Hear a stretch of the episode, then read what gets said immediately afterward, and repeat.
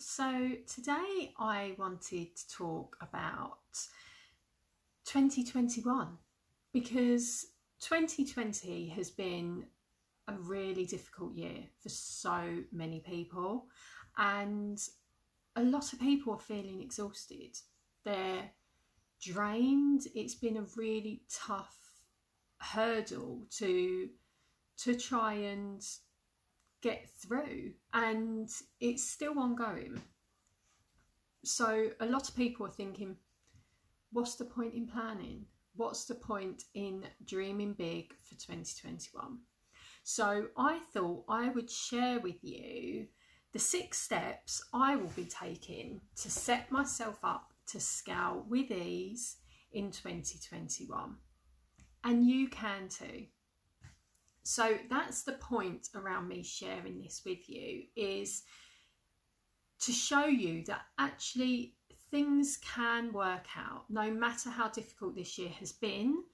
2021 is a new year and we are well and truly in the pandemic and the hurdle that we've been experiencing in 2020 to be able to know what we can achieve and what we can do because when the pandemic started out it was new to, eh, to all of us. We didn't know what we could do. We didn't know if our businesses would survive. We didn't know any of this stuff and a lot of people have now moved on to online as well which has also been a hurdle in trying to learn all the tech and all the logistics around working remotely so now that we have been through this learning point, we're a lot more comfortable with what we need to do in order to ensure that we can survive with our business through into 2021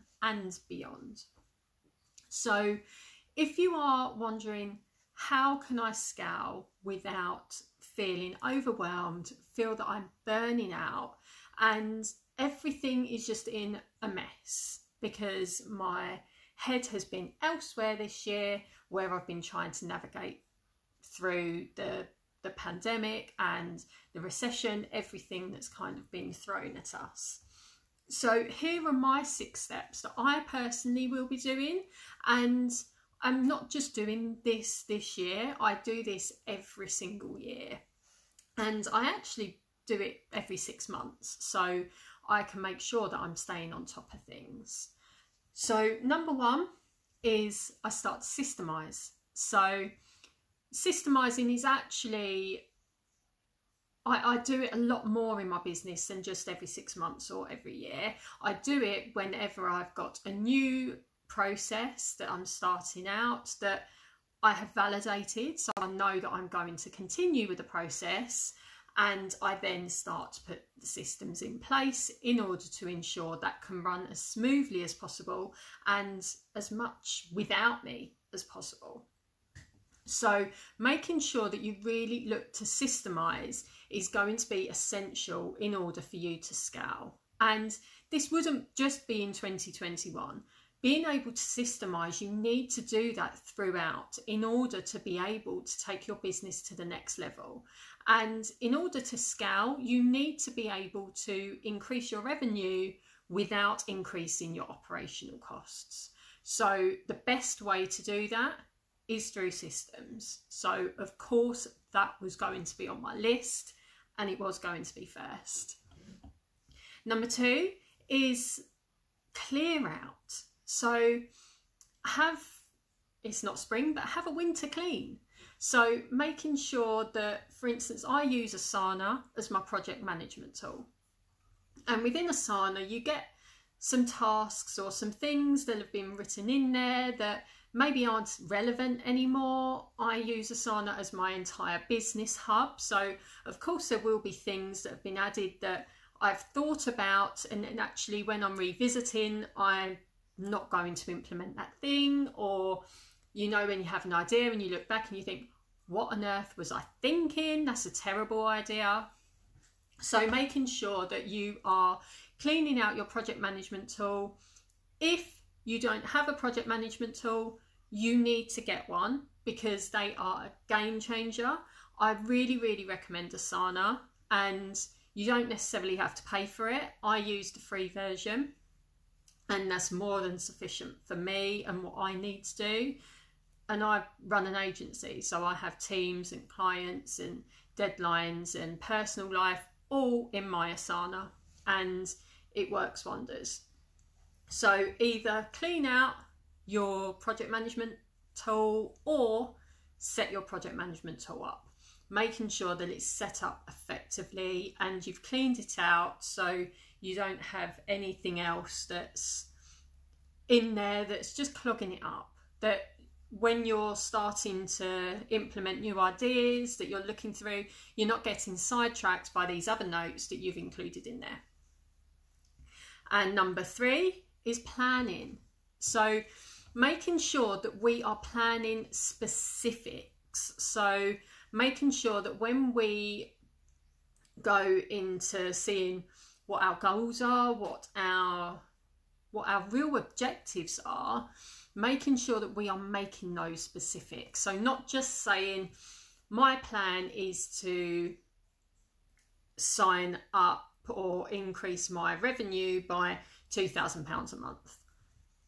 How are you going to do that? You need to have a plan. So you can have your baseline goal, but then you need to have what you're going to do to do that. So, in order to achieve your £2,000 a month, what does that look like? What offers do you have? Do you have high end offers where they're a thousand pounds each, in which case you would need to write down that I need to get two more customers for my high ticket offer and what that might be? Or do you have low cost offers that you want to increase the revenue for, or maybe your passive income products where you want to increase the revenue that you're getting from your passive income product? Products. So you need to make sure that you're being specific with your goal and also how you're going to achieve that goal. So, using numbers, using percentages, making sure that you're really digging deep into the plan inside means that you're going to be able to follow the plan and you're going to have the action steps in what you're going to do in order to achieve that plan.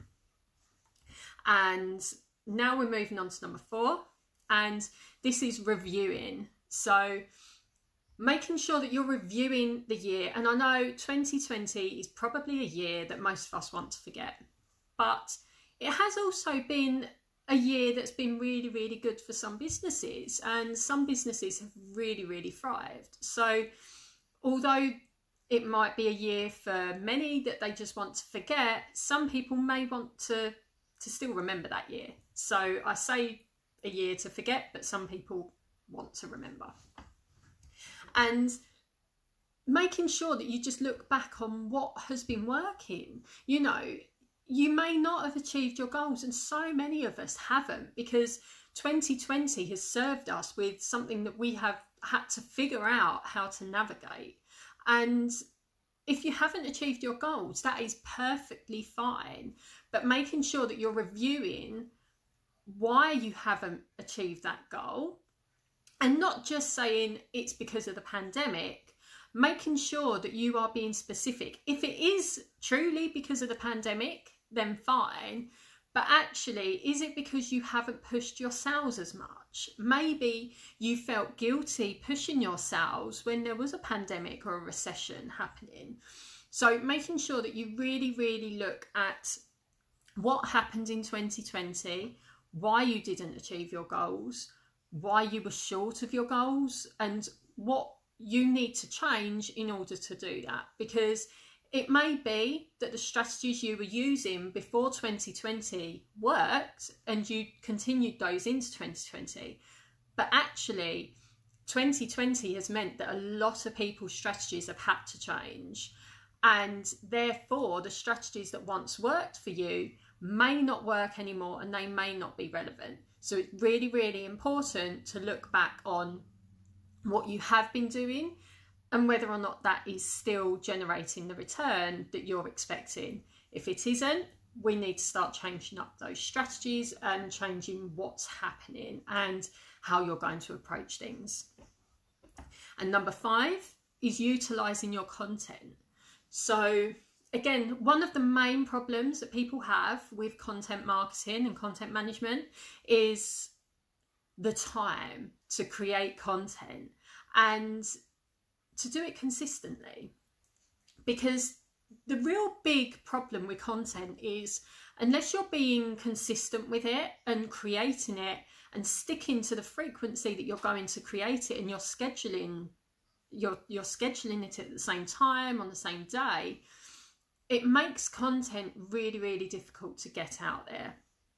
But not only that a lot of people create this content and they do it consistently for a good couple of months but they don't get anything back from it. So they think this just doesn't work for me.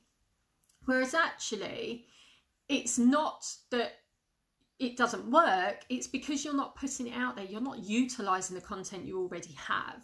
So, making sure that you're looking at your content schedule and what you're going to do in your content plan means that you should have at least one post a week that is one of your old content creations. So, making sure that you are really utilizing that content and reusing it and repurposing it is really, really important and making sure that you're leveraging your time. So you could create a video and then that could be transcribed into a blog. And actually, you could do that every single week, and that's your consistent content done. But then you may want to do one long form blog po- post that's an actual written post, and maybe you want to do that once a month so making sure that you're sticking to your content schedule and you're utilizing what you already have. There is no point putting all this time and effort into your content and your creation to only share it once because people aren't going to see it. You need to be sharing it and sharing it in different formats and changing the messaging around. So you entice people into your content bank for them to see what you are creating and why you are amazing at what you do. And lastly, number six is your personal development. And this is one that probably scares me the most because I will regularly have big, ambitious plans and goals that I want to achieve.